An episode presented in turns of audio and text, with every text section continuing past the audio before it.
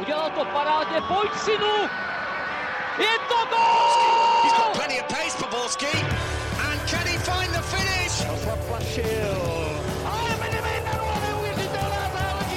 Teď to chtělo přihrát Karlově do běhu. Teď to chtělo o chviličku dřív. Heinz!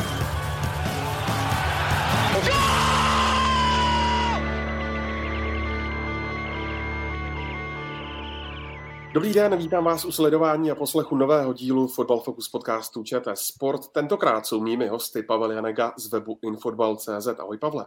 Ahoj. A je tu taky Martin White z videosekce eSportu. Ahoj Martine. Čau es. A od mikrofonu zdraví Ondřej Nováček.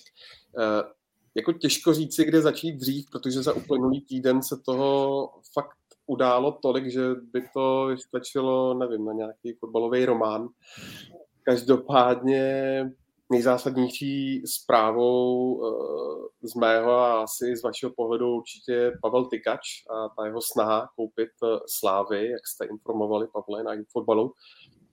Zajímá mě, v jaké fázi to teďka je. Na české straně tam proběhl audit, víme, že na ten čínské už vlastně bylo i první schválení transakce, tak asi se nemusíme bavit o tom, zda to bude hotové, ale kdy to bude hotové. Všichni tak uh, zasvěcení lidé, se kterými jsem mluvil, už s tím jako, nebo už o tom vlastně vůbec nepochybují, že, to, že ten prodej neproběhne, ale proběhne. Kdy, tak mluví se o tom, že by to mělo být z kraje příštího roku, takže ono ve finále si myslím, že to jako bude úplně jako nejpozději, třeba v březnu hotový, podepsaný jako nějaký poslední lejstro, ale uh, to neznamená, že vlastně ty nějaký kroky uh, nezačnou už teď, že vlastně jako co jsem slyšel, tak by Pavel Tykač vlastně měl už nějaký roli působit ve Slávii a vlastně měl mít, měl mít vliv už, už teď na to, co se bude dít třeba v zimním přestupovém okně. Už teď přímo se tam i pohybuje třeba? No, tak to nevím, to zase nejsem úplně v, ka- v kancelářích Slávie, ale samozřejmě uh, on naštěvuje, nebo naštěvoval teď na podzim vlastně domácí zápasy Slávie, takže si dokážu představit, že spoustu věcí třeba s Jaroslavem Tvrdíkem už konzultovali dopředu. Je to čistě práce Jaroslava Tvrdíka? Uh, dokážu si to představit, že, že ano, že, že se s Pavlem Tykačem znají delší dobu, ale uh, takovou tu, jakoby, tu administ- ten administrativní prodej by měl řešit samozřejmě finanční ředitel, jako v každé firmě při prodeji, a určitě C E O. Martine, zajímá mě, vidíš to tak, že uh, je fotbal jako takový, ať už pro Pavla Tykače, stejně jako uh, u Daniela Křetínského, kromě koníčku, protože víme, že on je a celá jeho rodina uh, jsou fanoušky Slávie, takže to je kromě toho biznisového uh, charakteru i, i věc jisté imidže. Nemám jako informace úplně z centra dění, takže se můžu jenom domnívat, ale kdybych měl obecně brát, jakým portfoliem se třeba prezentují miliardáři na nějakém globálním trhu, tak vždycky tam rádi mají něco hodně viditelného. Ostatně to byl i jeden z těch důvodů, proč Daniel Křetínský, respektive ta skupina tehdy G N T, pořizovala Spartu, takže věřím tomu, že s podobným záměrem do toho mohli jít i Pavel Tykač, pokud vím, tak nic takového v uvozovkách na oko doteď tak úplně neměl, o čem by si třeba člověk mohl říct, že tak tohle to je Pavel Tykač. U ostatních miliardářů víme, že to je trochu jiný případ, když si vezmeme Zdeňka Bakalu, Andreje Babiše, právě i Daniela Křetínského, a myslím si, že to souvisí s takovým tím, řekněme, utvrzením pozice v první lize. Nevím, jak to vidíš ty, Pavle, tohle. Myslím si, že ano, že vlastně jakoby Pavel Tykač do toho jednak vstupuje z toho důvodu, že Slávy fandí, z dalšího důvodu, že prostě z energetiky má nějaký cash, který chce někam investovat. Mluvilo se právě třeba o Mafře, která mu asi teda pravděpodobně nevyjde, takže vlastně jako v tuhle chvíli prostě ty peníze půjdou, půjdou do Slávy, ale ještě vždycky i, není to jenom ve finále o tom fotbale, jo? No vlastně jako i ten fotbal otevírá nějaké dveře do toho biznisového prostředí pro nový kontakty, třeba i směrem do zahraničí při evropských pohárech, takže vlastně jako Pavel, Tyk, Pavel Tykač určitě i tuhle linku využije, ale samozřejmě jako ten primární důvod je ten, že chce pomoct Slávy prostě zase směrem nahoru a, a udělat s ní evropský manšaft. Další věc právě s tím otevíráním dveří. Víme, jak to třeba funguje tady tohleto, dejme tomu v Maďarsku, že Felčút, tedy ta vesnice, kde bydlí Viktor Orbán, maďarský premiér, a která jehož dům je vlastně hnedka vedle toho stadionu, tak tam se o tom vždycky mluví v tom smyslu, že na ty zápasy Felčútu chodí celá maďarská ekonomická smetánka. Když jsme viděli, že teďka posledně byl i na zápase Česko-Polsko český a polský premiér, že už to není takové, že se na fotbal v úzovkách stydí chodit ti lidé, ale že to je i něco, kde se rádi prezentujete i tím, co se třeba děje na hřišti nebo v hledišti, tak si myslím, že to právě tady k tomuhle tomu všemu patří. No. Kluci, taková možná laická nebo naivní otázka, ale dají se v českém měřítku na fotbalu vydělat hodně dobré peníze, Pavle? No, jak se to vezme? Samozřejmě jako na, třeba na příkladu Sparty vidíme, že v momentě, kdy se pořád neustále jako investuje, tak úplně ne, protože samozřejmě pak z toho vznikají několika set milionový ztráty. Pokud bychom šli nějakou cestou českého Ajaxu Amsterdam, tak by teoreticky se dalo, že prostě v klubu vychovávám šikovný talenty, který pak jako dobře zpeněžím směrem ven, ale vlastně nevím, vlastně ani nevím, jestli některý z týmů z těch úspěšných jsou vlastně v nějakém plusu. Minimálně si myslím, že aspoň to se snaží zkoulet na nulu. To se přiznám, že vlastně to jsem úplně teď si nestudoval, ale myslím si, že jako z pohledu Slávy a Sparty, pokud chci být úspěšný v Evropě, tak to bude hro, hrozně složitý. A vždycky to budu muset skloubit s prodejem těch nejlepších hráčů do zahraničí. Podry si to evidentně myslel, že se na tom vydělat dál. To je jako jedna z těch věcí, se kterou do těch Budějovic šel, ale to je jako jenom tak pro okraj. Ne, jako těch snah bohatých lidí, proč do toho vstupovat, tak často se zmiňuje i tahle ta ekonomická stránka, že si každý myslí, že tam do toho může přijít a přinést tam něco nového, nějaký, řekněme, biznisový pohled a díky tomu může vydělat ty peníze. Takže není to nic neobvyklého, že tam ta snaha vydělat je, ale když se podíváme na ty finanční uzávěrky klubů napříč Evropou, tak je to dost těžké. Ostatně je to i důvod, proč třeba spousta těch majitelů nebo spousta těch klubů mají různá konzorcia, které vlastní i jiné kluby a snaží se okolo toho vytvořit celý takový klubový portfolio, řekněme, že vezmeme si třeba v potaz City a, a tak dále.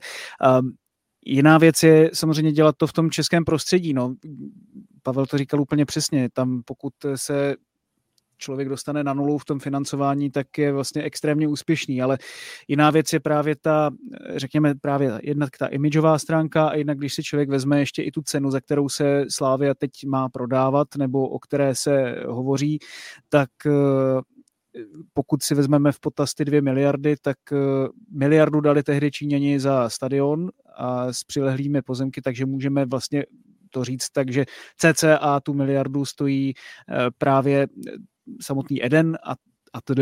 A tu miliardu stojí samotná Slavia, což není zase tak úplně málo, když si člověk vlastně vezme v potaz, za kolik tehdy Číňani kupovali Slavii, tak její hodnotu dokázali narůst. Teď je otázka, jestli samozřejmě dostanou zpátky veškerá, veškeré ty prostředky, které do toho dali, ale prostě ten klub má nějaká aktiva, má určitě taky nějakou historii, tradici, marketingový potenciál, který do toho všeho spadá.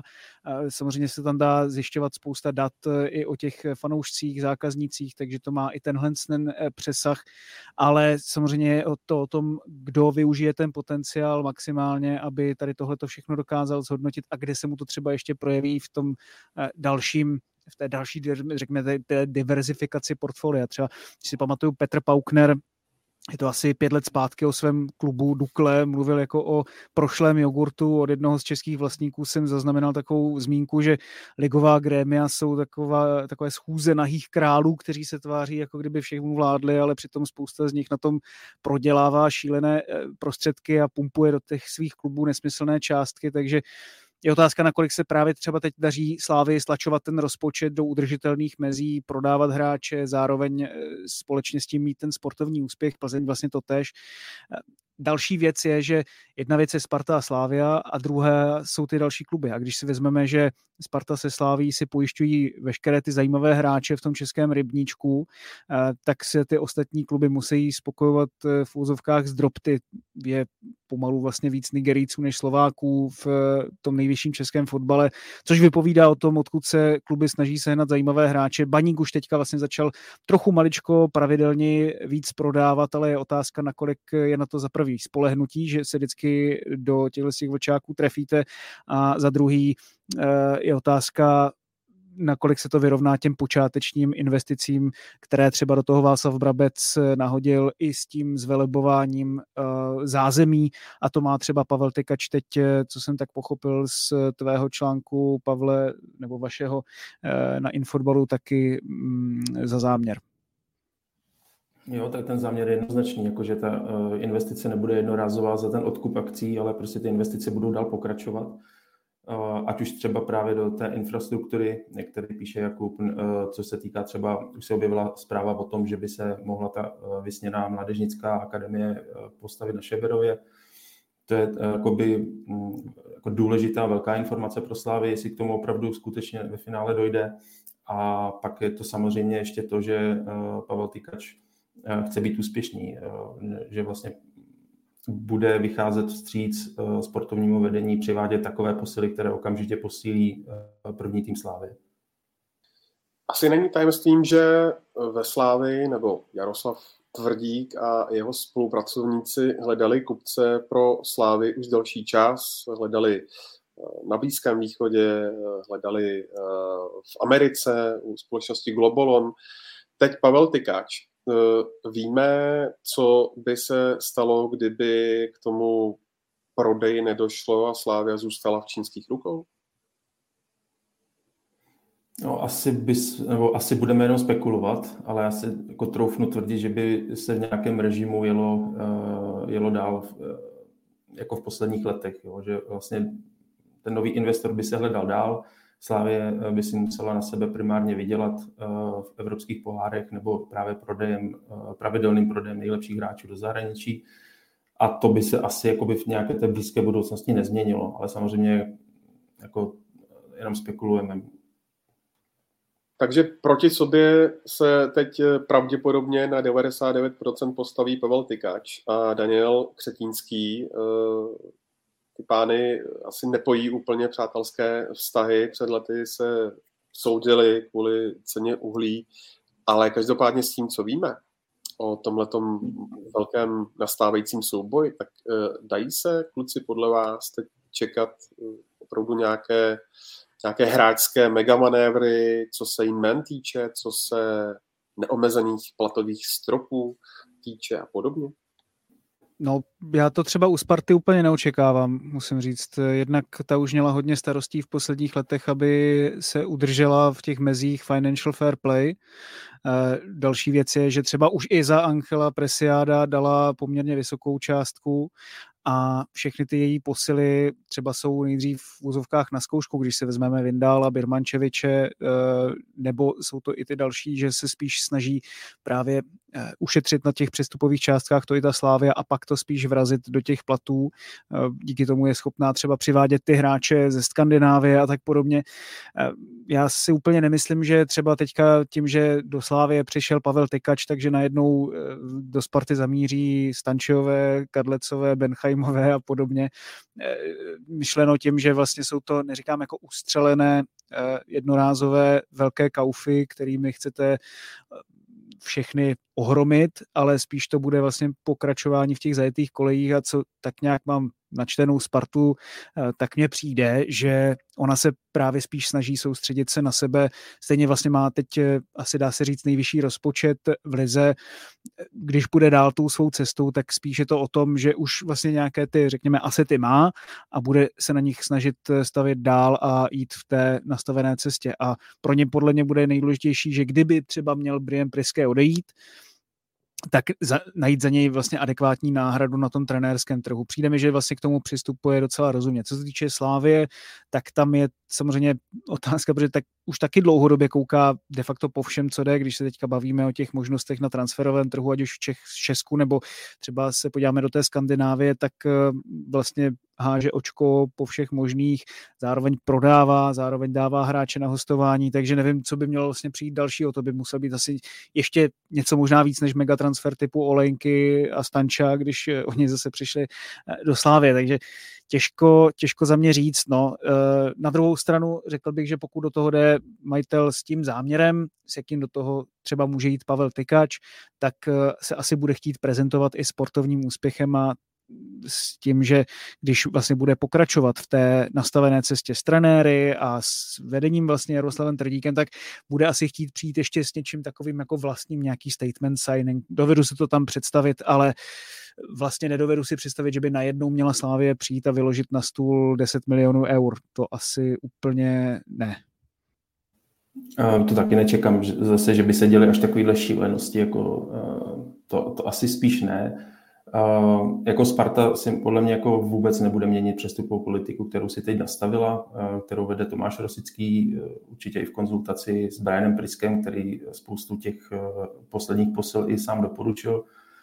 Um, co se týká ale samozřejmě Slávie, tak uh, jako bude chtít do, do těch přestupů šlapat tak, aby okamžitě posílili tým, protože jakoby ten jejich cíl, a ty už to Ondro zmínil, vlastně i je prostě porazit Dana Křetinského, A, a bere to, nebo troufnu si tvrdit, že to bude brát právě trošku osobně, ten boj o ligový titul, takže jako dokážu si představit, že některé, k některým přestupům dojde už teď v zimě a kdyby třeba se ten titul nepoved, tak se do toho ještě opře potom znova v létě.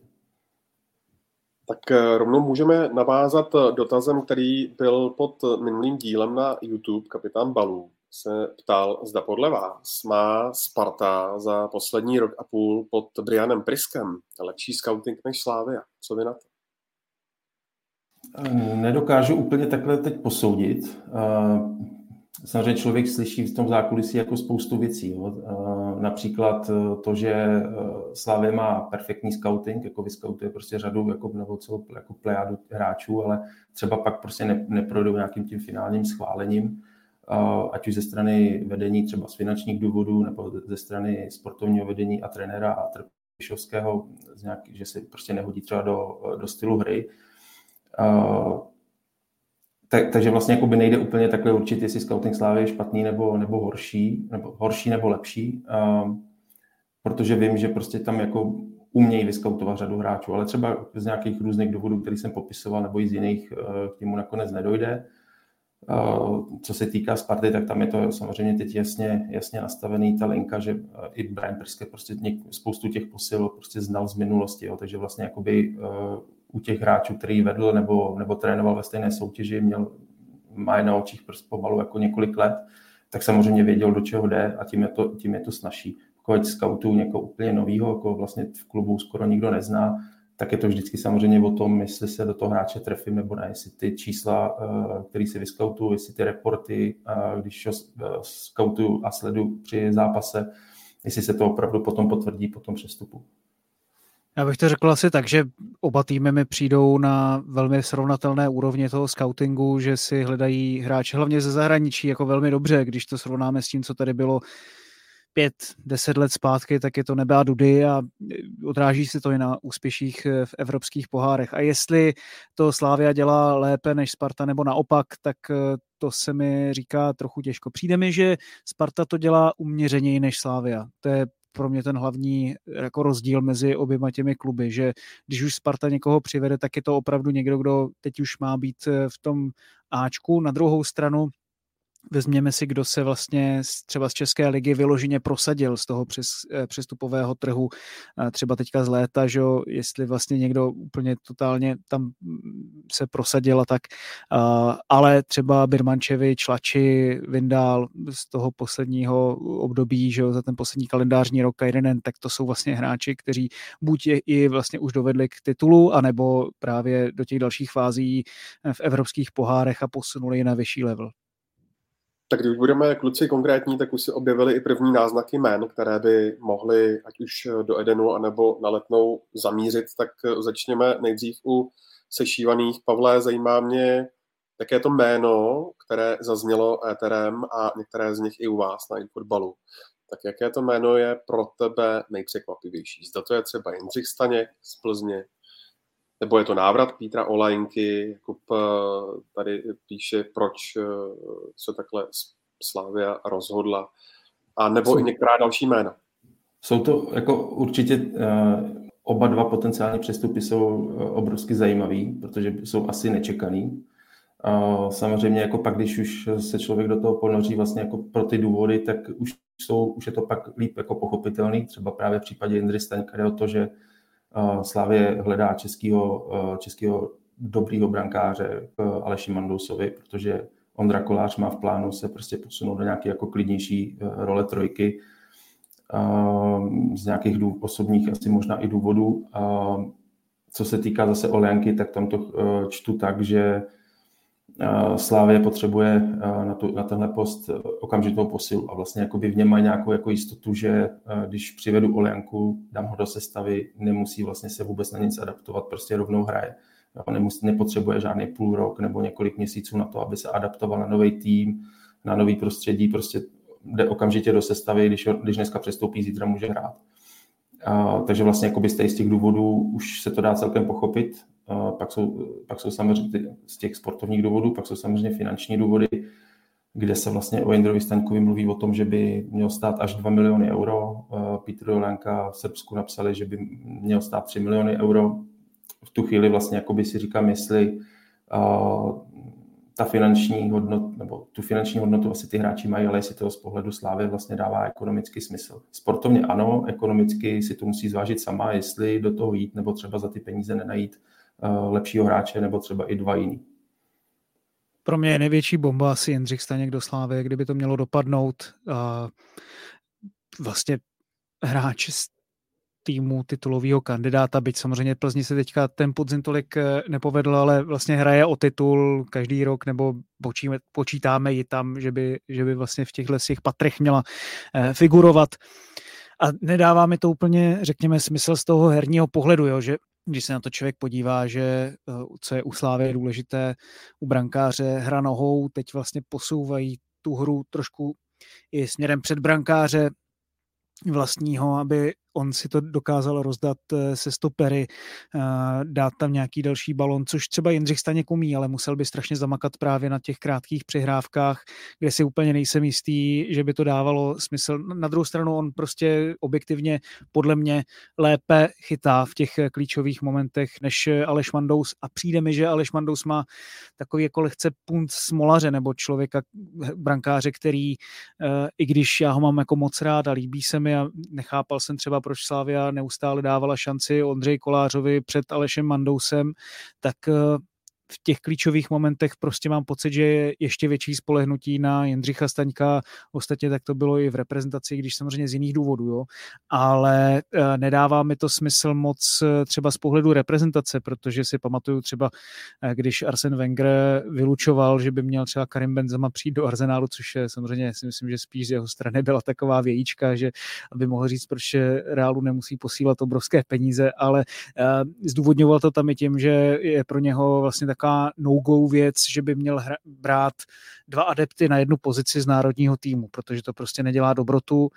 Zmiňoval to teď v našem studiu i Miroslav Jirkal, analytik a člověk, který byl právě teďka spojovaný s místem u reprezentace v tom týmu realizačním Ivana Haška, takže jenom z toho mám takový dojem, že ještě zvlášť před Eurem, když by měli být ty dva brankáři vlastně na stejné úrovni, tak i kdyby jeden chytal poháry a druhý chytal ligu, tak je to trošku nepoměr v těch zápasech, nebo nebude to úplně přehledné, koho vlastně tady z těchto dvou si vybrat. Samozřejmě do úvahy tam připadají i další gólmani. Teď si myslím, že tam roste docela zajímavá část mladých brankářů, kteří by mohli dostávat stále větší příležitosti, ale ještě si to na Slávě dost ro, třeba i Antonín Kinský, že jo, v Pardubicích a tak dále.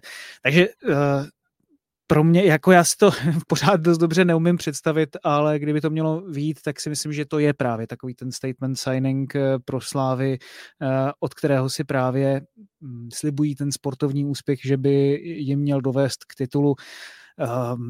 A jako pro mě je pořád jako úplně záhadná ta částka, že by byl ochoten Adolf Šádek prodávat v úzovkách jenom za dva miliony eur. To mi vlastně pořád přijde takové nerealistické. Na jednu stranu jasně, čeká se tam pořád na nabídku ze zahraničí, která nepřichází. Další věc, že tam je Viktor Bayer, o kterém teďka řekl Miroslav Koubek, když to parafrázuju, že, by, že v něm vidí jako nového Petra Čecha. Říká to o něm vlastně jako bývalý gólman, velmi dobrý. Takže do téhleté problematiky taky určitě nějaký vhled má, ale pořád, pořád to vlastně jako trošku mi to uniká z toho nějakého dlouhodobějšího sportovního pohledu a zase vlastně Slavia by tím koupila trošku takový problém, který měla v těch posledních letech, že vezme tady dvacet pět, dvacet osm hráčů, kteří všichni si myslí, že mají na, ten, na tu základní jedenáctku, že ta hierarchie, neříkám, že tím utrpí, protože Slavia uměla dobře rotovat, ale samozřejmě je to další faktor, se kterým se tam musí, musí pracovat a co taky vlastně přispívá nebo přidává tomu, že ten kádr se tam poměrně často obměňuje. U, u Indris ještě doplním, je to jako celkem jednoduchý, aspoň z toho, co jsem slyšel, tak prostě um, trenerský tým ve Slavii v něm vidí prostě toho top golmana, kterým právě vychytá ty těžké zápasy, ať už proti Spartě, Plzni a tak dále. Že prostě on, on věří tomu, že on je ten, uh, kdo prostě udělá ten klíčový zákrok, udělá ten rozdíl v tom zápase. Takže vlastně jako proto se zaměřili na něj. Ještě tam samozřejmě, samozřejmě řešili Jaroše z Liverpoolu, kde by to byla taková cesta Matěje Kováře, jako když šel do Sparty, ale pro ten boj o, o titul, pro ty klíčové zápasy v evropských pohárech, vlastně v něm ve Staňkovi vidějí to, co jim asi podle, teď aktuálně, podle nich aktuálně chybí. Kluci, co se týče pohybu v kádru, tak je tam už něco teď momentálně, kromě Evertona, o němž Jindřich Trpišovský řekl, že si ho nebude v zimě stahovat, tak je tam už něco vyloženě potvrzeného? Myslím si, že potvrzeného teď vlastně není vůbec nic. To se teprve vlastně jako všechno bude řešit, věřím, nebo myslím si, že tenhle týden bude hodně hektický na straně fotbalových funkcionářů před Vánoci. Uh, určitě jako by se budou spojovat i během Vánoc, a, ale další jako věci začnou se řešit začátkem roku, takže samozřejmě jako může se stát, že něco někde bude oficiálně oznámeno, ale tuším, že teď ještě do, do, do téhle chvíle nic nebylo. No a pojďme na Spartu, kdo k ní má nejblíž, kluci? Solbakken, Červ, Hlavatý, uh, určitě jsem ještě na někoho zapomněl. Co se týká Solbakkena, tak ten byl viděn včera ve VIPu na Spartě. Byl se vlastně podívat se svým otcem a trenérem norské reprezentace na zápas s Teplicemi, takže vlastně viděl tu otočku v deseti i na vlastní oči. Aspoň co vím, může se to rychle změnit, tak ještě včera vlastně jako nic dohodnutého nebylo. Dokážu si představit tím, že je v Praze, tak dneska asi intenzivně jednali o přestupu. Uvidíme, jestli, jestli to dopadne nebo ne, ale na druhou stranu si říkám, že v momentě, kdy ten hráč už se sem jede podívat, tak to asi uh, spíš znamená, že ten přestup by mohl dopadnout, než aby měl padnout. Záleží taky samozřejmě, jestli se s Vikingama Sparta domluví, protože tam šly zprávy, uh, že první nabídka měla být odmítnuta v nějaký výši dvou milionů eur. Ale vzpomeň si na Mejdra Vlkanovu zase. To je pravda. To je pravda. Uh, takže tady si myslím, že to asi bude možná velmi pravděpodobně nějaký první jméno, který Sparta, Sparta představí. Co se týká Hlavatého, tam se přiznám, že žádný vlastně jako zprávy o přestupu, že by měl někam se přestupovat z Bartubic, nemám. A co se týká Červa, tam asi není nic vyloučeného. Tam si myslím, že jako se může stát taky cokoliv. V létě Sparta ho chtěla ke konci přestupáku angažovat, pak z toho po, po té přestřelce se Slaví sešlo. Uh, ale tím, že velmi pravděpodobně přijde Solbakken, by podle mě asi znamenalo, že Červ uh, do Sparty nepůjde. Já si myslím, že taky pokud by Solbakken měl zamířit do Sparty, takže ten zájem o Červa, který, neříkám, že hraje úplně stejnou pozici, stejný způsob hry, ale že ta potřeba mít tam nějakou šestku, osmičku trošku, trošku ochladne. Podle mě to bude takovým trošku typickým spartanským způsobem, že je otázka samozřejmě, jak jsem mluvil o těch obcích, Vindal, Birmančevič, ty obce jsou u Birmančeviče relativně vysoká, ale ten přínos tým, týmu u obou dvou je natolik zásadní, že si dovedu představit, že pro Spartu to bude jako nový transfer nebo nový podpis, když se zase mám vrátit k tomu Wengerovi, like a new signing. No a pak ty ostatní můžeme jenom spekulovat v tuhle chvíli. Já si myslím, že se Sparta asi bude dívat i na jiné trhy než ten český a z tohoto pohledu já nedovedu úplně uh, teďka ti vysypat z rukávu několik men z uh, Y-Scoutu z norské ligy. OK, a my se k tomu ještě dostaneme, ale co jste říkali na ten včerejší zápas? Já když jsem pak sledoval O dva a jak tam mluvil Zdeněk Šťastný o tom, že to je vlastně strašně špatná zpráva pro soupeře Sparty, to, co Sparta včera předvedla, tak mě to jako zaujalo docela, tak mě zajímá váš názor. Já jsem se třeba na tiskovce ptal Briana Preského, jestli Teplice byli nejlíp připravený tým, co přijel na Letnou, tak on to tak trošku zametl pod koberček, mně přišlo, ale není asi o čem, že? Když se vlastně podíváme na Plzeň, která tam sice prohrála, ale přišlo mi, že Sparta měla ještě mnohem víc ze hry a ten zápas si zasloužila vyhrát, tak mám z toho takový dojem, že Teplice opravdu to velmi znepříjemnili Letenským a za tu prohru si de facto můžou sami, protože tam měli, jako bych na to počítal, asi čtyři tutovky, takže deset z deseti Sparta vyhrála na Letné, teď teda ukončili Teplice její neprůstřelnost, ale dostali podle mě nejblíž nějakému potenciálnímu selhání. Sparta opravdu musela hodně hluboko nějak, nějak zabrat, řekněme, a po delší době to konečně byl tým, který, kterého jsem si jako dovedl představit, že na té Letné vyhraje. Na druhou stranu jako cítí člověk ze Sparty takovou mentální sílu teďka v poslední době, že jsem tak nějak pořád nepochyboval o tom, že to dokážou otočit i v těch deseti. Ale chápu to trošku, jak to Zdeněk Šťastný myslí, jo, že Sparta se Sláví jsou Pavel tak odskočený. Pardon, už jsem tady dostal většinou v komentářích Pavel Horváth. Děkuju za tak, opravu. Pavel, jo, takže Pavel Horváth, že to možná myslí i tak, že oba ty kluby jsou tak odskočené ostatním, um, že je těžké nějakým způsobem teď přijet do Edenu nebo na Letnou, aniž by už to dopadlo nějak špatně u průhonic, i když Teplice jedou z druhé strany. Tak samozřejmě, já už jsem to možná někde říkal, ale uh, jako trenér Frtěla podle mě patří jako k nejlepším trenérům, co se týká jako organizace hry a defenzívy. Takže vlastně ono se to jako bylo vidět, jo, že prostě Teplice na to byly připravený a v momentě, kdyby v tom prvním poločase proměnili, uh, proměnili nějaké ty šance, které měli, tak na Letný vyhráli a k tomu k té otočce by nedošlo, si myslím. Uh, pokud by uh, skláři střelili uh, druhý gól. Ale samozřejmě jakoby Sparta ukázala prostě tu vnitř, vnitřní sílu v tu chvíli, vlastně jako spousta, spousta týmů nebo většina těch týmů v České lize by tohle prostě nedokázala se takhle jakoby zvednout a celý to otočit proti takovému soupeři.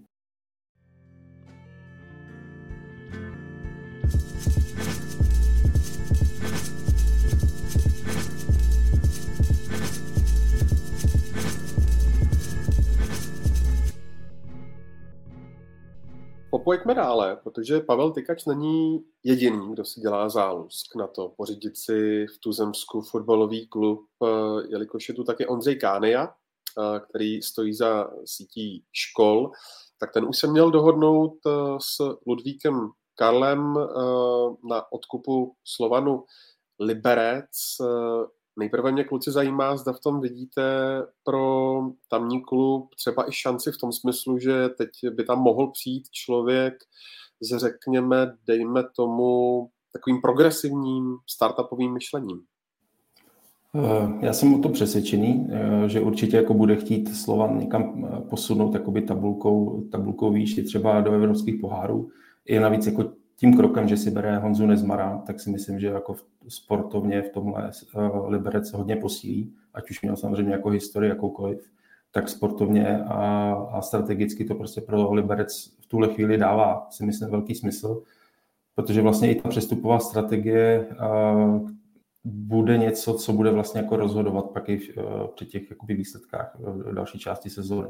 Takže si myslím, že Liberec se tímhle může posunout. Taky jsem ještě četl názory některých jako fanoušků Slovanu, že se bojí trošku o solventnost jako nového majitele, tak já si myslím, že vlastně až všichni zjistí, kolik třeba vydělá tím prodejem té většinového podílu to v té vlastní firmě, kde vlastně valuace celé firmy byla vyčíslena tuším na padesát milionů eur, tak můžou být jakoby hodně, hodně v klidu a, a navíc jako ještě jde tam majitel, který má všech pět pohromadě, jo, takže on jako dokáže prostě udělat jako dobrý biznis z toho pohledu, že prostě Liberec může jako, jako ta firma fungovat dál, jako pod Luvíkem Karlem, že nebude to jakoby, nebudou to několika set ztrátový ztráty, jak jsme mluvili v případě třeba Slávy a Sparty, ale myslím si, že vlastně jako tímhle krokem může, může jenom posílit a samozřejmě budoucnost ukáže. Martine, zajímá mě to, o čem mluvil Pavel, je jedna stránka věci, na druhou stranu víme, že za Janem Nezmarem jsou i nějaké odposlechy, tak není to hnedka ze startu trošku střelba do jedné nohy? Pokud by to teda měl být Jan Nezmar, jo, ale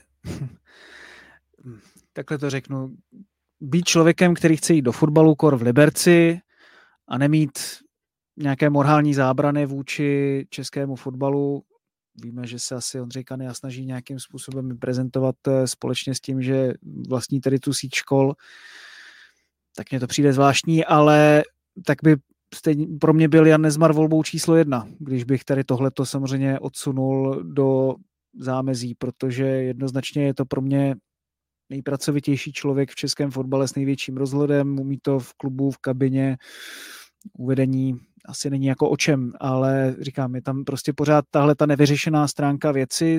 Můžeme se bavit o tom, že co mám zprávy, nebo co jsem tak jako pochopil, tak to vyšetřování jeho linky v rámci toho celého případu bylo nějakým způsobem odloženo, nebo on v tom už dál nemá, nemá figurovat, ale i tak si myslím, že je zřejmé, co z těch odposlechů jako tane na povrch. A teď si nejsem jistý, jestli je stále členem FAČR, to je další možná záležitost, že mám pocit, že i kvůli tomu, aby, aby ne, jako unik, nebo neříkám, aby unikl vyšetřování ze strany etické komise, ale mám pocit, že vystoupil z FAČRu, teď nechci nikoho tady mystifikovat, ale mám pocit, že to takhle, že to takhle nějak bylo, takže to je ještě další věc, jo, jakým způsobem by teda tam on měl figurovat.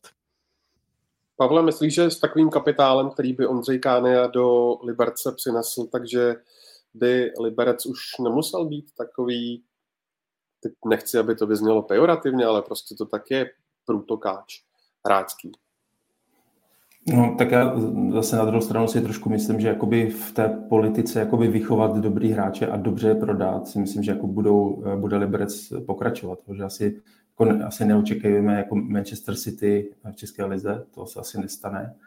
Um, ale samozřejmě jako, uh, je, je tu šance vlastně po dlouhé době pro Slovan se v tomhle směru nějakým způsobem posunout, protože samozřejmě víme, že uh, Ludvík Karl to uh, vedl, vedl jako firmu, dá se říct, a, ale, a to samozřejmě jako by znamenalo, že se udrácelo to, co si klub vydělal, dá se říct. Takže vlastně jakoby teď si myslím, že přijdou nějaké jako investice. Zase nečekal bych jako od toho, jak jsme se bavili v případě Slávie, že prostě začnou chodit jakoby nějaký milionový posily v eurech do Liberce, to se asi nestane. Spíš tam bude právě ta pojistka i v tom Honzovi Nezmarovi vyhledávat prostě mladý, talentovaný hráče, který třeba jednoho dne můžou dobře prodat a zpeněžit. A on asi je v každý klub v Česku, pokud chce teda vydělávat, pokud je tam tenhle ten záměr, tak by asi měl mít ambici stát se průtokáčem. Teď jde o to, na jaké úrovni chceš být tím průtokáčem. Jo? Jestli na úrovni Vyškova, Liberce, Slávie, prostě teď už ten jako fotbalový biznis nějak moc jinak nefunguje. On tím průtokáčem podle mě byl dlouho i právě za Ludvíka Karla, když tam působil Jan Nezmar dlouhou dobu, takže neočekávám, že by to mělo být nějakým způsobem jinak. Spíš bych čekal, že ten klub je potřeba celkově nějak nakopnout i z hlediska imidže, protože fanouškovsky je to bída a nechodí se tam zdaleka v takové míře jako dřív, i když ten fotbal není úplně špatný.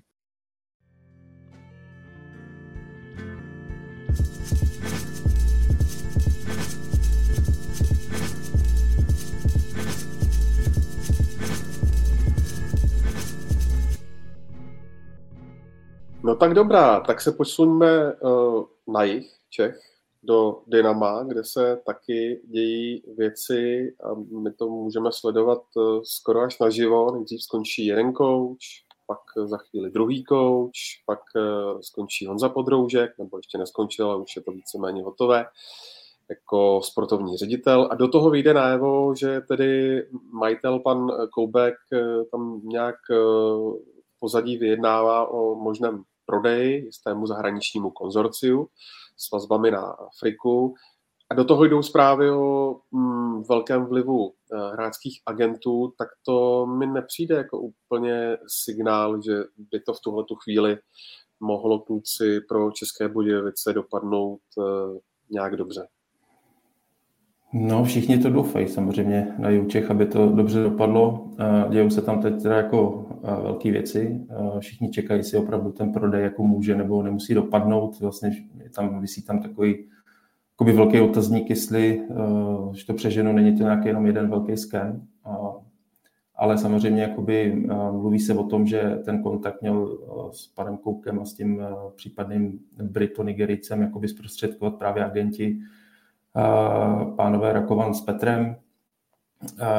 Proto se vlastně jakoby i mluví o nějakým, jakoby, tako, o nějakým jako velkým vlivu, protože by asi, když ten kontakt jakoby zprostředkují, tak velmi pravděpodobně nějakým způsobem budou moci do toho dalšího působení v klubu mluvit. To se uvidí. Zároveň právě, co se jako i proslýchá, tak právě tihle dva měli oslovit i Martina Vozábala, aby, šel, aby se vrátil do Českých Budějovic a šéfoval klubu, takže samozřejmě, aspoň co jsem slyšel, tak jako spousta lidí, ať už je, nebo, nebo Vozábala měla kontaktovat, jestli by tam teda jakoby v Budějovicích nebylo místo i pro ně. Sem právě zapadají i všechny ty spekulace, o kterých se mluví, třeba o trenérovi Karlu Krejčím, ale dalších asi patnácti, který se takhle jako měli ozvat. Jenže vlastně do chvíle, dokavať to všechno nebude oficiální, dokavať Dynamo nebude mít svého nového šéfa, tím myslím jako nějakého generálního ředitele, potažmo sportovního ředitele, tak vlastně jakoby asi předčasný o, o čem dalším jakoby spekulovat, protože vlastně nejdřív Dynamo musí vyřešit to vnitřní, ty, ty vnitřní pozice v tom klubu a teprve potom můžou třeba začít řešit trenéry, takže já si myslím, že trenéři vlastně se budou řešit úplně nakonec, ale jako co, co se, jak, jaký informace se kolem Dynama teď točí, tak to je, to je něco jako velkého v úvozovkách. A ještě jsem teda zapomněl říct, že sice byl Martin Vozábal osloven, ale doteďka jakoby všechny nabídky odmítal, takže vlastně asi troufnu si říct, že zatím jako nepravděpodobný, že by se do Dynama vracel. Aby to, hele, nedopadlo, jako nevím, jestli to může ještě dopadnout hůř, než když v roce dva tisíce osm přišla na svaz nabídka z mailu Gerard Ulier zavináč seznam tečka cz a svazový šéf Pavel Mokrý pak říkal, že mezi uchazeči o ten trenérský post byl i tenhle ten bývalý kouč Liverpoolu, jako to hodně jako nadnáším, ale nevím, celkově mi to dění v těch Českých Budějovicích už od minulé sezóny přišlo jako taková těkající bomba, tehdy tomu utekli jako hrobníci z lopaty, nebo jak se to říká. A teď vlastně mají lepší data, ale zase to vypadá vlastně hůř výsledkově. Do toho tady ten fakt jako cirkus okolo, to mně přijde nedůstojný. A úplně korunu tomu dává to vyjádření vůči fanouškům. To mně přijde prostě no, tak proto ani nemám slova. To jenom připomeňme, že vlastně Dynamo zavřelo ten po tom excesu v Plzni vlastně tak domácí, domácí kotel, to jsem tedy neviděl. Zajímá mě, kluci, ten Podry, váš, váš názor.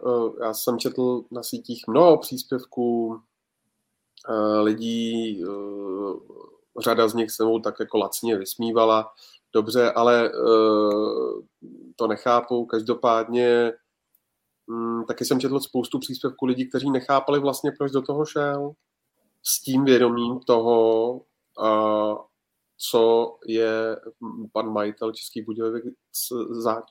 Hmm. Tak, uh, no v první řadě jako tam asi, tam asi jde říct, nebo musím říct, že vlastně jako za půl roku sportovní ředitel jako nikdy neukáže, ať už by to byl kdokoliv, jako jestli tu práci dělal dobře nebo špatně. Jo, to, je, to je vlastně jako první věc, že prostě práci sportovního ředitele po půl roce vlastně nelze vůbec hodnotit.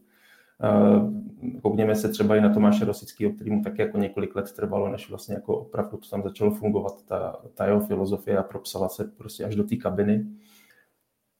Um, co se týká zase vlastně jako proč do toho šel, tak samozřejmě jako spousta lidí to podrymu jako říkala, že to tam úplně nebude asi jednoduchý, uh, ale chápu takovou, takový ten jako jeho pohled, že si tu práci prostě chtěl zkusit a to vlastně jako v momentě, kdy tě ta práce hodně láká, si to opravdu jako jít zkusit tak, uh, a máš tuhle možnost, tak prostě uh, jdeš do toho jako s tou cestou, jak se potom děje cokoliv. Samozřejmě teď zpětně si to asi taky může vyhodnocovat jako chybu, ale v momentě, kdy ta nabídka přišla, tak asi bych jako dokázal pochopit, jestli to prostě půjde vyzkoušet, a protože to bylo vlastně jako něco, o čem ne, nevím, jestli, nevím, jestli říkat úplně vždycky snil, ale i tak o tom jako minimálně mluvil. Jo, jako já vlastně mu dávám props za to, že to zkusil, protože na to trénoval dlouhá léta ve fotbalovém manažerovi, že jo, Pavle? Ne, si dělám srandu trochu, ale já bych trochu oponoval tomu názoru, že jako sportovní ředitel neukážeš za půl roku, co seš zač, jo, nebo že, že jako neukážeš změny, protože se podívej třeba na Jana Nezmara v té Slávii, jo, že tam hnedka vlastně přišla velká změna. Podívejme se na Luďka Mikloška na Baníku, si myslím, že tam taky došlo ke spoustě věcem, no ale jako teď to nechci házet vůbec na Podryho, ale je otázka, jakou reálnou sílu v rámci toho klubu potom máš, a když vidíme ty zprávy o tom, jaké další vlivy tam měly být, tak mě z toho napadá, jestli on opravdu tam měl možnost něco zásadního změnit. Jo. A teďka, jasně, může si člověk říkat, kdo tam teda půjde z trenéru, jo, ale stejně ty i v tom klubu, který je vlastně ve špatné situaci, když to řeknu hodně eufemisticky, tak stejně tam můžeš ukázat spoustu věcí, díky kterým si tě všimne třeba někdo jiný a dá ti třeba laso jinde, protože uvidí, že ty jsi tam chtěl tohle, tohle, tohle, jsi v kontaktu s X klubama, vidí, že jsi prostě pracovitej, uvidí, že tomu fotbalu rozumíš, vidí tam ty omezení, vidí tam tvoje snahy a tak dál. Já jako nejsem schopný říct ze své pozice, jak skvěle nebo jak špatně třeba Podry v Dynamu fungoval právě na té české scéně. Myslím si, že se o něco jako snažil, že ta jeho snaha byla, si myslím, rozumná nebo jako adekvátní tomu, a taky vlastně vůbec nechápu tady ty řeči o tom, že teda jako novinář najednou máš jít dělat sportovního ředitele. Jasně, jako můžeme se bavit o e, jiných lidech, ale třeba Kuba Konečný taky šel dělat skauta do Esamu, e, Jan Říčka, že vlastně šel dělat do Slávie a dotáhl to možná nej, nejdál z českých e, lidí v realizačních týmech a e, funkcionářích e, jako vůbec, jo, e, za těch posledních třicet let, a taky dělal ve sportu v devadesátých letech, jo, takže dřív chodili v sedmdesátých letech těch redaktoři sportu dělat trenéra do Sparty jako fotbalovýho, takže tím neříkám, že by teďka někdo nás měl angažovat. Tím si teďka tady neděláme nějakou jako tady nevím písničku, ale jenom chci říct, že tady ta linka prostě z minulosti je xkrát obšlápnutá a mě vlastně na ní nejpřijde nic, nic divného, když Podry prostě za sebou má x let zkušeností, byl v tom prostředí jako extrémně, řekněme, dobře informovaný, věděl, co chce, a teď jde prostě jenom o to, jak pracuješ a jak dokážeš ty svý myšlenky jako hodit na papír, a i kdyby to mělo třeba směřovat k tomu, že ti jedna věc nevyjde, ale třeba se ti otevře druhá, a teď je otázka, jestli třeba to s tím Žižkovem uh, bude nebo nebude, tak uh, já jsem na to jako fakt zvědavej a přeju mu jako podobně jako všem, který uh, nějakým způsobem třeba řekněme znám nebo vím, že to s tím fotbalem myslí dobře, tak všechno dobrýho. K tomu se přidávám a bavíme se, Martina, o tom, že by, pokud by ten Žižkov dopadl, tak že by to spíš byla ale práce nikoli co se sportovního úseku týče, ale P R. Nevím, teďka upřímně, já jsem dneska byl fakt v jednom kole s jinýma věcma, takže to nedokážu říct. Já si dokážu představit, na, Žiž, na Žižkově každý dělá tak nějak všechno. Přesně tak, jako v tom klubu jako není zase až tolik lidí, takže opravdu jako tady ty přesahy mezi jednotlivýma funkcemi tam můžou být, a možná by to i s ohledem na jeho bydliště tak dávalo i o něco větší smysl než v těch Budějovicích.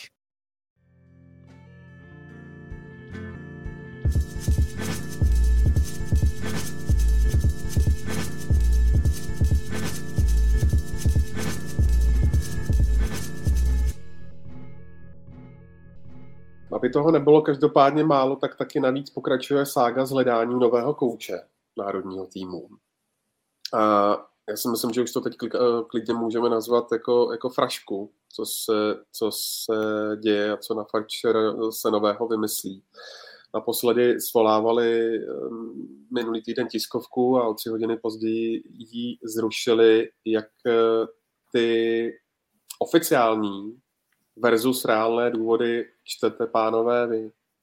Je to jednoduchý, no. Vlastně ta, ta tiskovka byla zrušená, protože byl zrušený celý výkonný výbor z toho důvodu, že se zjistilo, že prostě Ivan Hašek jakoby neprošel, neměl tolik hlasů. Samozřejmě následně na to by ta opozice, dá se říct, zjistila, že má dostatek hlasů tak, aby Ivan Hašek neprošel, tak začala posílat omluvenky a v tu chvíli vlastně jako opravdu ty omluvenky tam v tu chvíli proběhly, ale z toho důvodu, že by tam prostě každý přijel jakoby úplně zbytečně, nebo hlasovalo by se o tom, že by Ivan Hašek neprošel, což beru i, že to mohla být, nevím, ne, o tomhle jsem s někým nemluvil, ale že by to mohla být nějaká vlastně jako dohoda, pojďme to aspoň odložit to hlasování, protože samozřejmě jakoby zatím, za tou oponou se řešilo, řešilo úplně něco jiného a to bylo, to bylo, jakou funkci dostane Pavel Nedvěd, kde vlastně uh, určitá část těch lidí v opozici uh, měla s Pavlem Nedvědem mluvit nebo měla takovou představu, aby měla nějakou jako vlivnou funkci uh, u národního týmu nebo na Fačelu potažmo.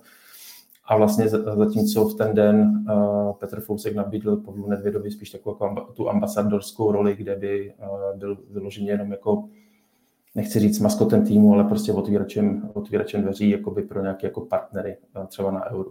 Že vlastně jakoby v tu chvíli, vlastně, když se to ta opozice v čele s Adolfem Šátkem dozvěděla, tak v tu chvíli vlastně jako byla připravená Ivana Haška nezvolit, přičemž kdyby Pavel Nedvěd dostal tu roli, o které se jakoby mluvilo, tak by velmi pravděpodobně Ivan Hašek byl zvolen.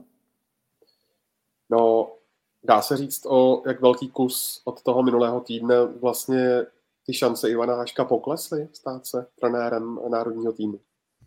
Já jsem si z toho dělal jako na Twitteru trošku srandu, že to mě připomíná ten seriál Succession a Kendalla Roye. Ti, kdo to znají, tak vědí. Takový ten věčný následovník, který se pak nikdy nestane. Jo, jo, jo, jo, přesně tak. Tak tak mě to připadá trošku s Ivanem Haškem. Um, on pro český fotbal byl dlouhá léta persona non grata. Vlastně mě trošku jako přišlo s podivem, že politicky to prošlo teďka směrem k tomu národnímu týmu tentokrát a nakonec člověk vidí, že to vlastně nakonec stejně, stejně nějakým způsobem nevyšlo.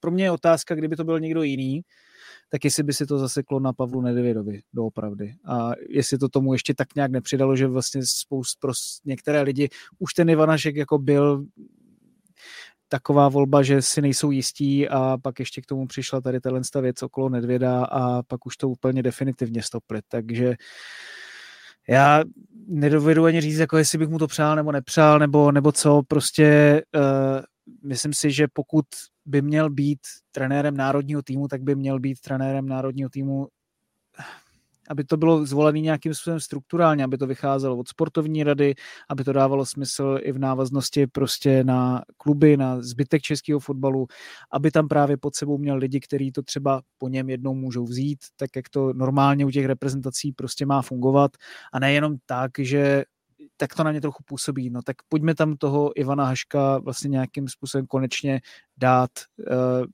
Vlastně ani jako nevím, neříkám nevím proč, protože za sebou samozřejmě má velkou trenérskou kariéru, ale nepřipadá mi to takový, že je ten důvod, proč to vlastně spadlo, nebo proč to vlastně by mělo být ryze sportovní a to mi na tom vadí. No tak mluvil se o sportovní radě, která ho právě navrhla a vlastně bylo to, dá se říct, jako jedno jméno, na kterém se s Petrem Fouskem shodli. Takže proto, proto se tam objevil, jestli má menší šance, vlastně troufnu si říct, že se jako o něm bude znova v lednu hlasovat, ale teď je otázka, jestli vlastně po tomhle všem Ivan Hašek ještě bude chtít jako jít do toho znovu. Jo? Tam jestli taky může stát, že on jim teď řekne, hoši už teda jako ne a, a třeba se začne hledat z tohle důvodu někdo jiný. Pokud by do toho pořád měl chutít, tak si myslím, že se musí na Strahově domluvit na Pavlu Nedvědovi a jeho funkci. A v tu chvíli vlastně jako Ivan Hašek nebude mít problém, protože i pro tu opozici, o které jsem mluvil, Ivan Hašek byl, nebo pro Ivana Haška by zvedli ruku právě v tandemu s Pavlem Nedvědem, ale musí to být funkce jako, nějaká jako vlivná, kde má šanci něco ovlivnit.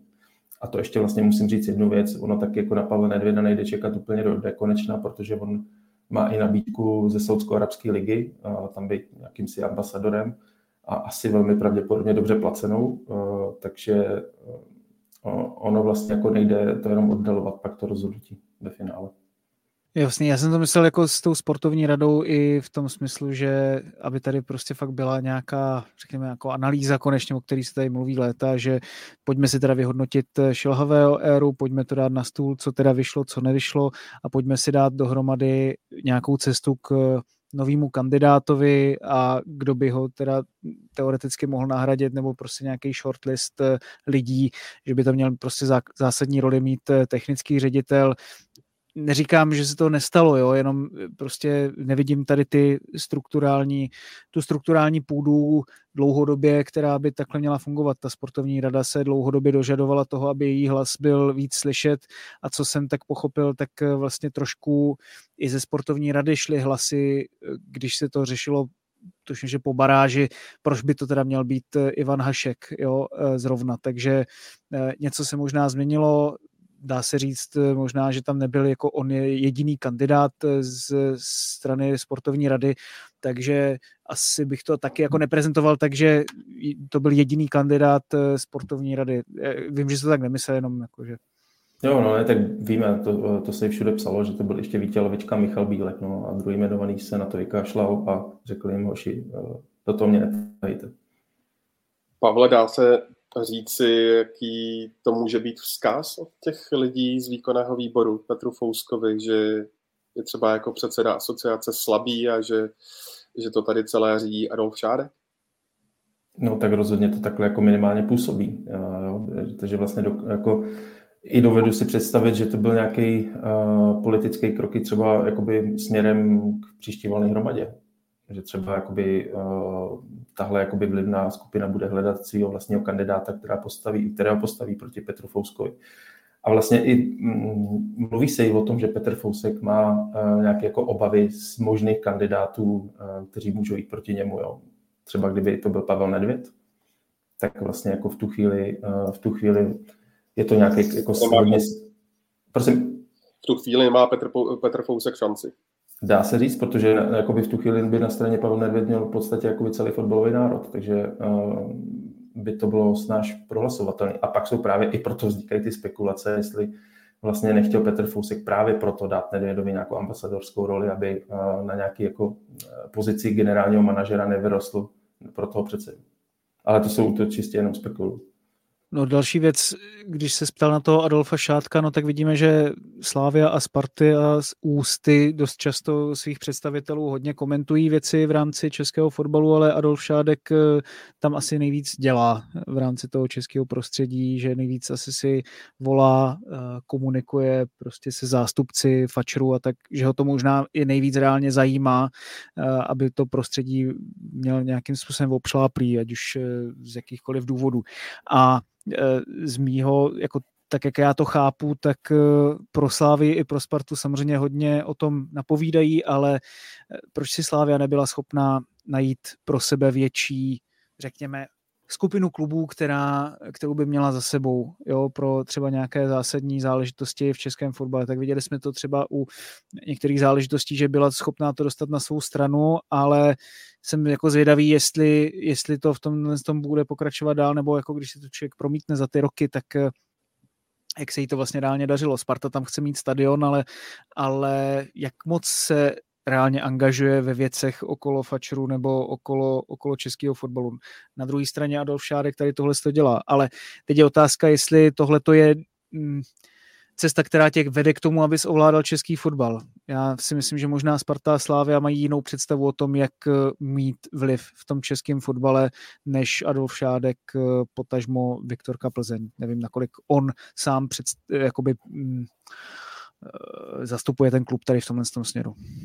Tak ještě co se týká Sparty, tak tam má svýho zástupce v osobě Dušana Svobody ve výkonném výboru a tam vlastně o něm se říkalo, že jako pro, bude hlasovat proti Ivanu Haškovi, ať se děje cokoliv, ať se Nedvěd dá do jakýkoliv funkce, tak on byl připravený proti Haškovi hlasovat. Aspoň takový šly zprávy ze Strahova. Ještě než kluci přejdeme k hodnocení podzimu, tak mě zajímá váš komentář k Jaroslavu Veselému a nejenom jemu, ale třeba Martinu Svědíkovi a o tom, co vlastně řekli ohledně českého fotbalu. Jaroslav Veselý z Bohemky, tak ten řekl mimo jiné, že v téhle zemi umí lidé jenom zvonit klíčema a kritizovat, když se nedaří.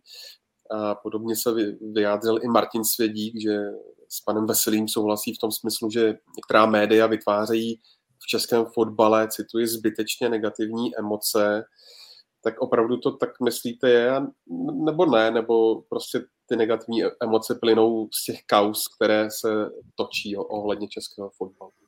Tak mně přišlo, že těma klíčema cinká v tomhle případě Jaroslav Veselý, vlastně když to takhle říká. Uh, myslím si, že jo, jako dá se souhlasit uh, s tím, když uh, mluvil o tom, že uh, ten reprezentační trenér samozřejmě jako nemůže za všechny uh, špatné věci, co se stanou v tom českém fotbale, a na něho to potom padne jako na hromosvod, že prostě odejde jako vyvrhel, ale jiná věc je, že já si nemyslím, že jako média tvoří tady zbytečně negativní emoce nebo nějakou negativní náladu. To prostě taky pochází nějakým způsobem z toho prostředí, a ať se podívá kolem sebe, co je v českém fotbale za lidi.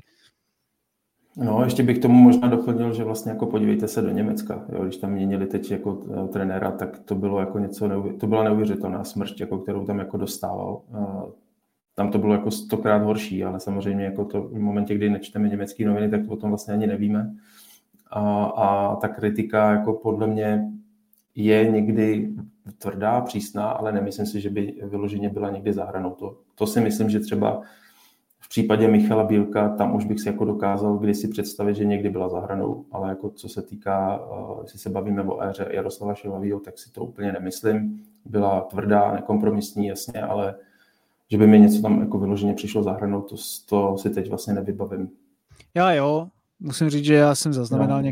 některé věci z některých kruhů, ale potom tohle to jako generalizovat a vzít si celý všechny média, jako že tady všechny média vytváří negativní náladu nebo že nejsou konstruktivní, tak to je prostě podle mě blbost.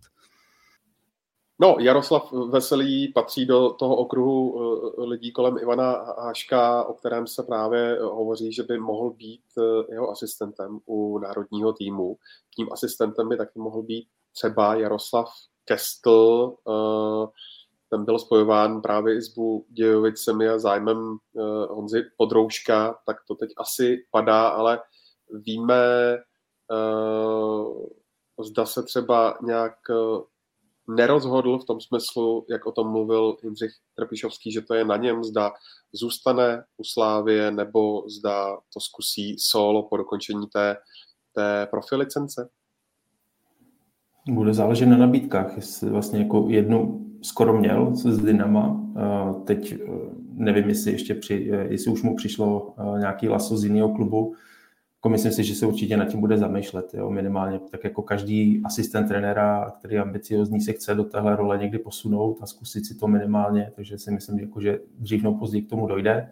Samozřejmě, co se týká národního týmu, tak tam má souhlas, nebo dostal souhlas od vedení klubu, aby se do té role posunul. Um, ale musí být nejdřív jakoby zvolen Ivan Hašek, aby k tomu vlastně mohl dojít. A bude zvolen Ivan Hašek, anebo mu do toho vstoupí někdo jiný? Tam je otázka, jak jsem říkal, no, jestli ještě na to vlastně bude mít chuť po všech těch, těch jako politických bojích.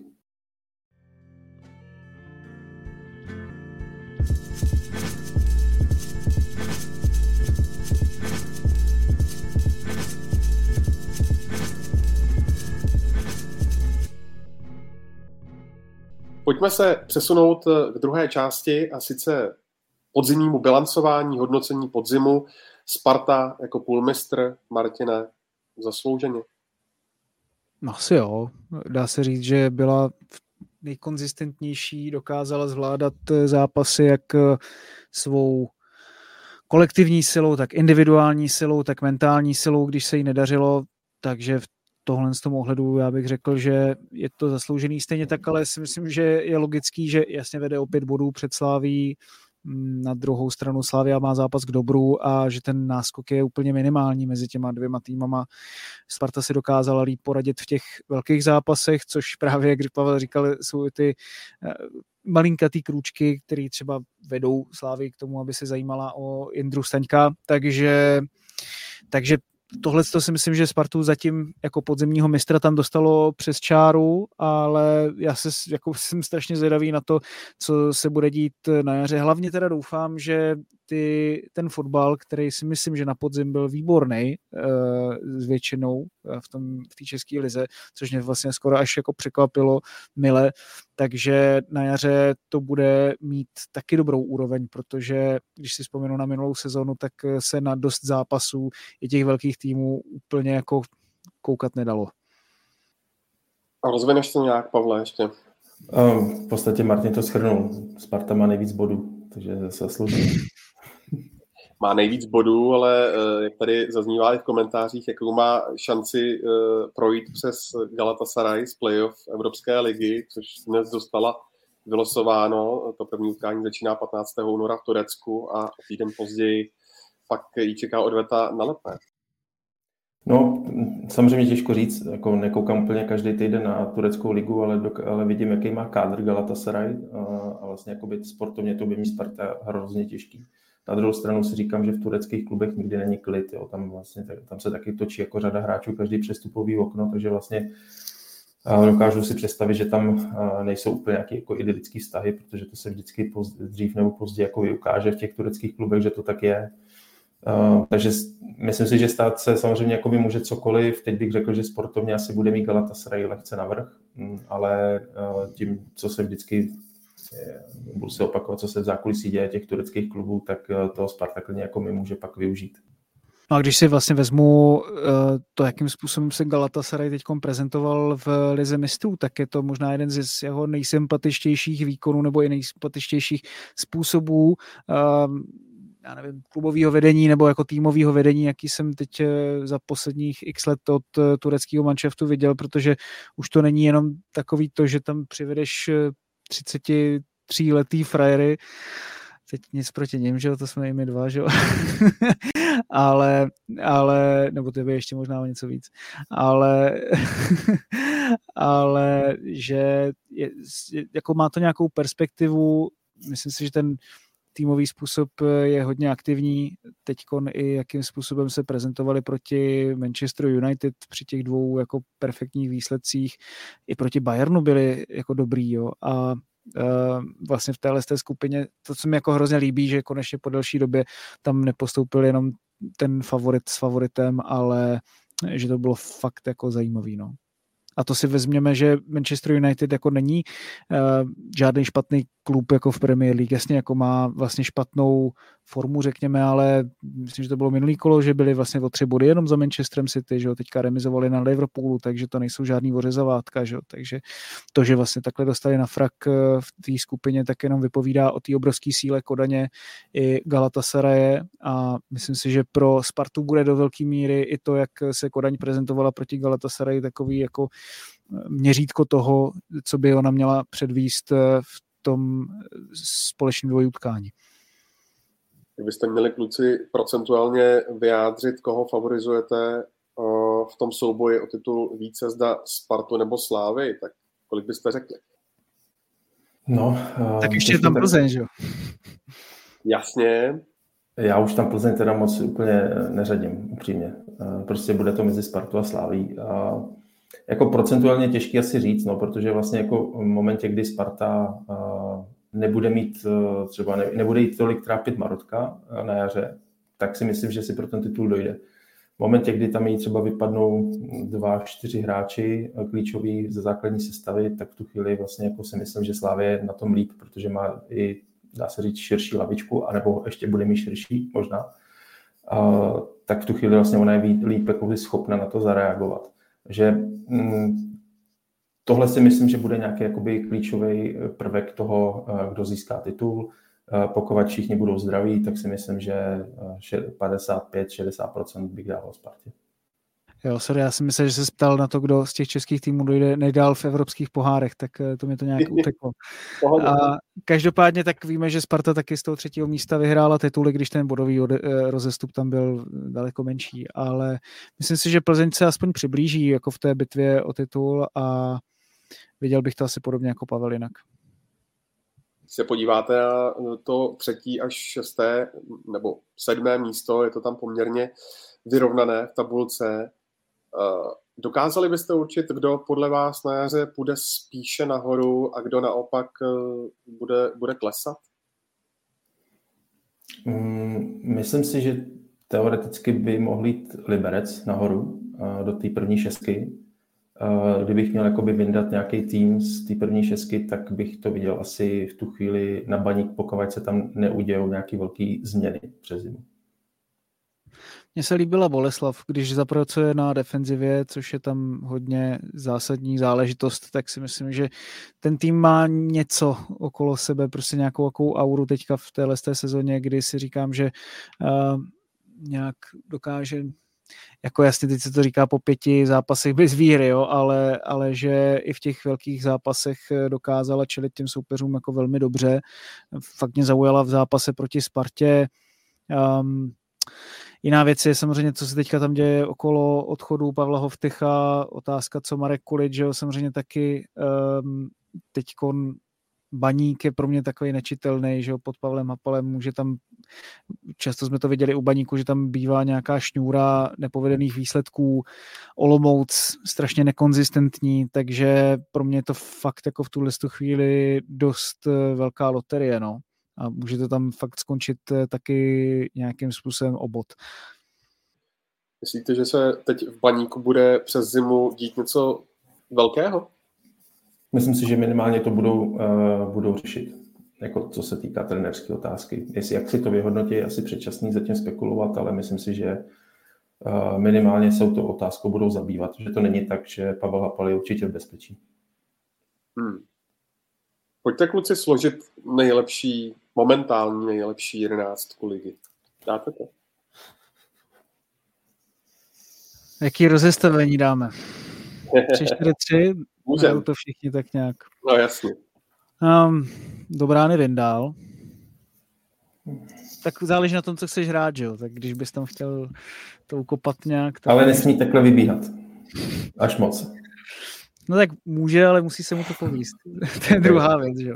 Okay. No a tři, tři stopeři, tam, tam je to šíleně těžký, jako tam někoho vybrat z těch tří.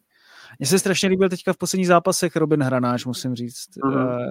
že ten byl dobrý. Tak dám jednoho z každého z těch, z té top trojky. Ze Sparty bych dal... Asi Filip Panák přece jenom měl jako úžasný start té sezony, když pak mu to už tolik nevy, nevydrželo a ze Slávie co je brděl? Uh, tam se taky točilo. No tak asi Okbu byl takový nejstabilnější, no. A ještě možná, že tam nedáváme jako jenom top trojku, tak bych dal aspoň na lavičku Chaloupka. Může být. No, pokračujeme. Jo, vidíš. Tak pojď teď ty nějak tu zálohu sestav. No, ten prostředek, jo. Mně se strašně líbí Lači, ale nevím, jestli to je jako na sestavu podzimu. Já si no. myslím, že jo, ten závěr měl výborný, plus je do velké míry dostal i do té Evropy, třeba proti Záhřebu, myslím, že byl výborný, jestli si to správně vybavuju. I v těch evropských zápasech bylo znát, že už za sebou něco má a že, že tam jako fakt jako hrozně vyrosta, dostal tu Spartu vlastně na další level. Teďka proti Limassolu byl hráčem utkání za nás, měl dobrý známky na tom Huskort, dostává se i víc do koncovky, takže je fakt pro ně jako extra důležitý.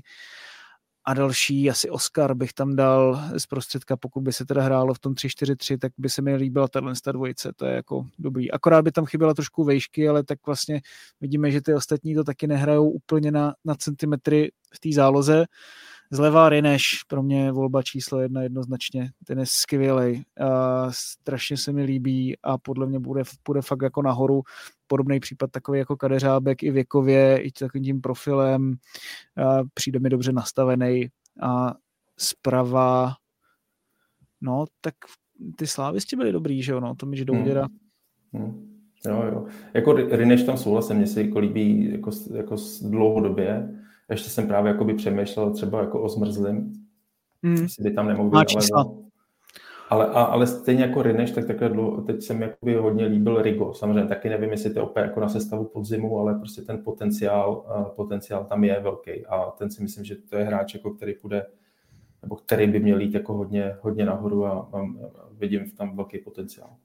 No ještě samozřejmě nesmíme zapomenout na Havlíka, jako jasně dával teďka hodně gólů v jednotlivých zápasech, ale kdyby třeba se mělo hrát na tři čtyři jedna dva, dejme tomu, tak buď Havlík nebo Šulc, který byl vynikající, teda musím říct, strašně se mi líbil ve spoustě zápasech, to jako dokázal Miroslav Koubek pozvednout, tak bylo fakt perfektní, takže tam bychom na tady tyhle dva určitě neměli zapomínat, takže tři čtyři jedna dva, no, ale pak tam nedostaneš Haraslína, to je blbý. To je jaký game changer, no, jako do velký míry. No. Složitý, koho bych tam dal, no. Ale tak dobře, tak dáváme tři čtyři tři a Havlík, tak kdo by měl čtyřku na, ve středu pole Lači, Havlík, Šulc, Oskar, tak vyhrál fotbal. A pak ta trojka na vrchu, tak asi Šranc se mi líbí hodně, hlavně v těch evropských zápasech, byl zraněný, tak nedostával takové šance i v té české lize, ale myslím si, že by tam neměl chybět, v té trojice třeba zprava, zleva, když by to byl Haraslín, no a z prostředka, tak asi takovou největší stálicí byl Kuchta, no, i když to bylo takový nahoru dolů trošku občas. Bylo to nahoru dolů, ale Um... jako hlavně střelecky, že on jako dokázal to, tu střeleckou bídu nahrazovat tím, že prostě na spoustu branek potom přihrál. Jo, takže já si myslím, že jako Kuchta by tam asi mohl být, nebo respektive je to hráč, který prostě chceš mít v týmu, protože ti udělá spoustu jako jiný práce na tom hřišti. A, takže a, a Haraslín, Bermančevič prostě taky jako patřil jako k topu a, na, ten, na tom podzimu. A, no, a samozřejmě tady jako ještě píše Kuše, no, tak to je jako další, další jako to jako je tam dost dobrých frérů, to zase buďme rádi. To je pravda, to je pravda. A hodně taky, a hodně taky technických, jako to se mi líbí, že fakt jako na spoustu těch fotbalů teďka na podzim se dalo koukat prostě. Co jsem si zapnul, tak nebylo takový, že bych si u toho chtěl vypíchnout oči, což občas, občas bylo. Památný zápas Příbram Olomouc mi furt žije v paměti. No, Chorio Martine, jo. Ne, jo, to bys tam nedával. Hrdina, hrdina to je. Kluci, Josef Kének mě tady inspiroval, uh, hezká otázka, nahoďte jméno nejlepšího rozhodčího za uh, podzim, to budete hledat dlouho, Martina, tak to je vyloženě tvoje parketa, hned tady Petr Ulrich píše Rouček, ten myslím včera pískal to utkání a Baníku se Sláví, Jindřich Trpišovský ho, ho tam pak chválil, říkal, že, že bude snad poprvé v životě chválit dvakrát uh, téhož uh, rozhodčího, tak jak to vidíš ty? Jo, Rouček pískal včera výborně a měl taky pár slabších zápasů teda za podzim, ale ke konci docela vyrost. Mně se tam obecně líbí, že ty mladí rozhodčí vlastně z té staré gardy, když to tak řeknu, ty uh, rozhodčí, který pískali hodně třeba i za Chovance nebo Berbra obecně, řekněme, tak je tam už vlastně jenom Ondřej Berka, teď se vrátil Ondřej Pechanec, řekněme, ale tam je to trošku jako jiný příběh, že byl taky nějakou dobu pryč, i když něco za sebou má v té minulosti, řekněme.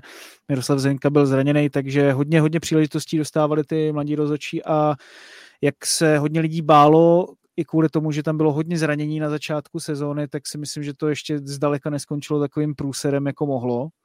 A nám vychází nejlíp v píšťalce, tuším, že Ladislav Siksaj, který sice teda zmatlal trošku to derby, ale jinak většinu zápasů měl fakt jako vysoký nadstandard a pak tam ještě vychází dobře víc Zaural, ale ten ještě nedostal šanci ve velkém zápase, pokud se nemýlím.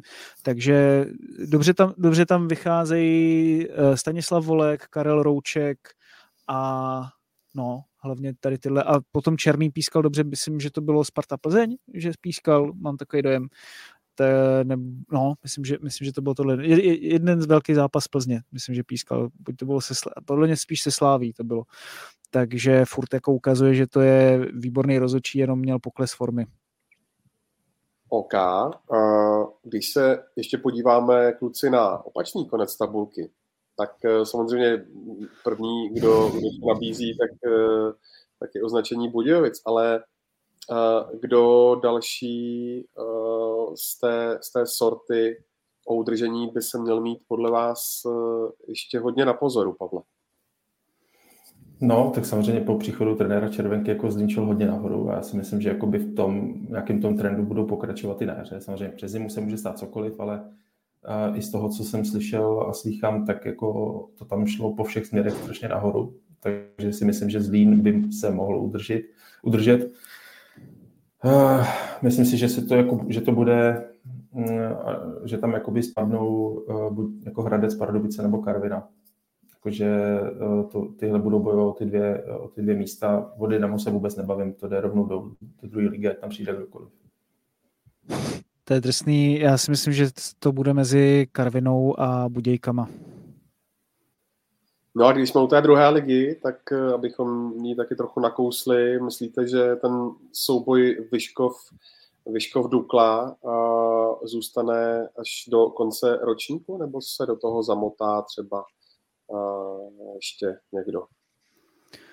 Tam je to, co vím, strašně vyrovnaný, takže opravdu je, každý, každý, může, každý může porazit každýho.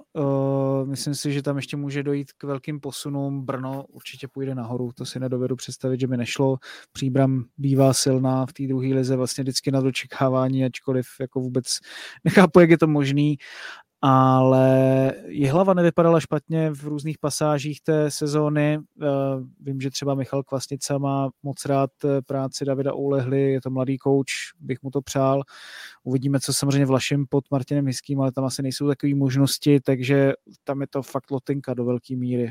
Um, ukáže se taky, jakou motivaci bude mít Vyškov, aby se dostal do první ligy, protože když by to vypadalo tak, my jsme natáčeli v Drnovicích, tam si to místní vyloženě jako úplně nepřejí, respektive to vedení vesnice si úplně nepřeje, aby to tam bylo. Už taky stačí ta druhá liga a stavět jako stadion o čtyři kilometry dál, ligovej ve Vyškově, to si úplně nedokážu představit, takže tohle to tam může být jako nějaký třenice. Otázka, nakolik tomu vedení vyhovuje, že je ve druhé lize, těžko říct. No, ta Dukla mi vždycky přišla, že je takový opak Příbramy, že ačkoliv tam ten rozpočet je a je dobrý a platí, tak uh, potom to vždycky nějak jako právě ke konci sezóny zmatlaj. Takže tam bych opravdu spíš čekal, že to Brno se nějakým způsobem zmátoří. Teďka po převzetí toho celého klubu Portivou, uh, tak si myslím, že už tam nejsou takový relikty nějaký z minulosti nebo kostlivci a můžou si to víc, víc po vlastní ose, což tomu klubu určitě může jenom prospět, pokud to teda budou dělat dobře. Já si myslím, že do toho ještě může promluvit právě i Hlava, jak zmiňovali Martin, hlavně jako kvůli osobě trenéra, jo, že David Oulehla jako odvádí jako tam výbornou práci a vlastně i ze stejného důvodu si myslím, že to bude to Táborsko, se bude držet určitě nahoře, protože tam zase jako Roman Národník dělá tak jako dělá taky super práci, takže samozřejmě jako může, může se stát, že se spousta věcí, spousta věcí změní přes zimu, někdo třeba razantně posílí a, a, a pojede, prostě vyhraje všechno na jaře, ale myslím si, že teď jakoby z toho konce pohledu si myslím, že to bude od těchto čtyřech týmech. Ani Zbrojovku bych tam ještě uh, asi možná nedával. Kdo nás posloucháte, tak se klidně můžete taky zapojit v komentářích na YouTube a napište mi taky uh, vaši nejlepší jedenáctku. Kluci, uh, míříme do finiše, abychom to nějak uzavřeli.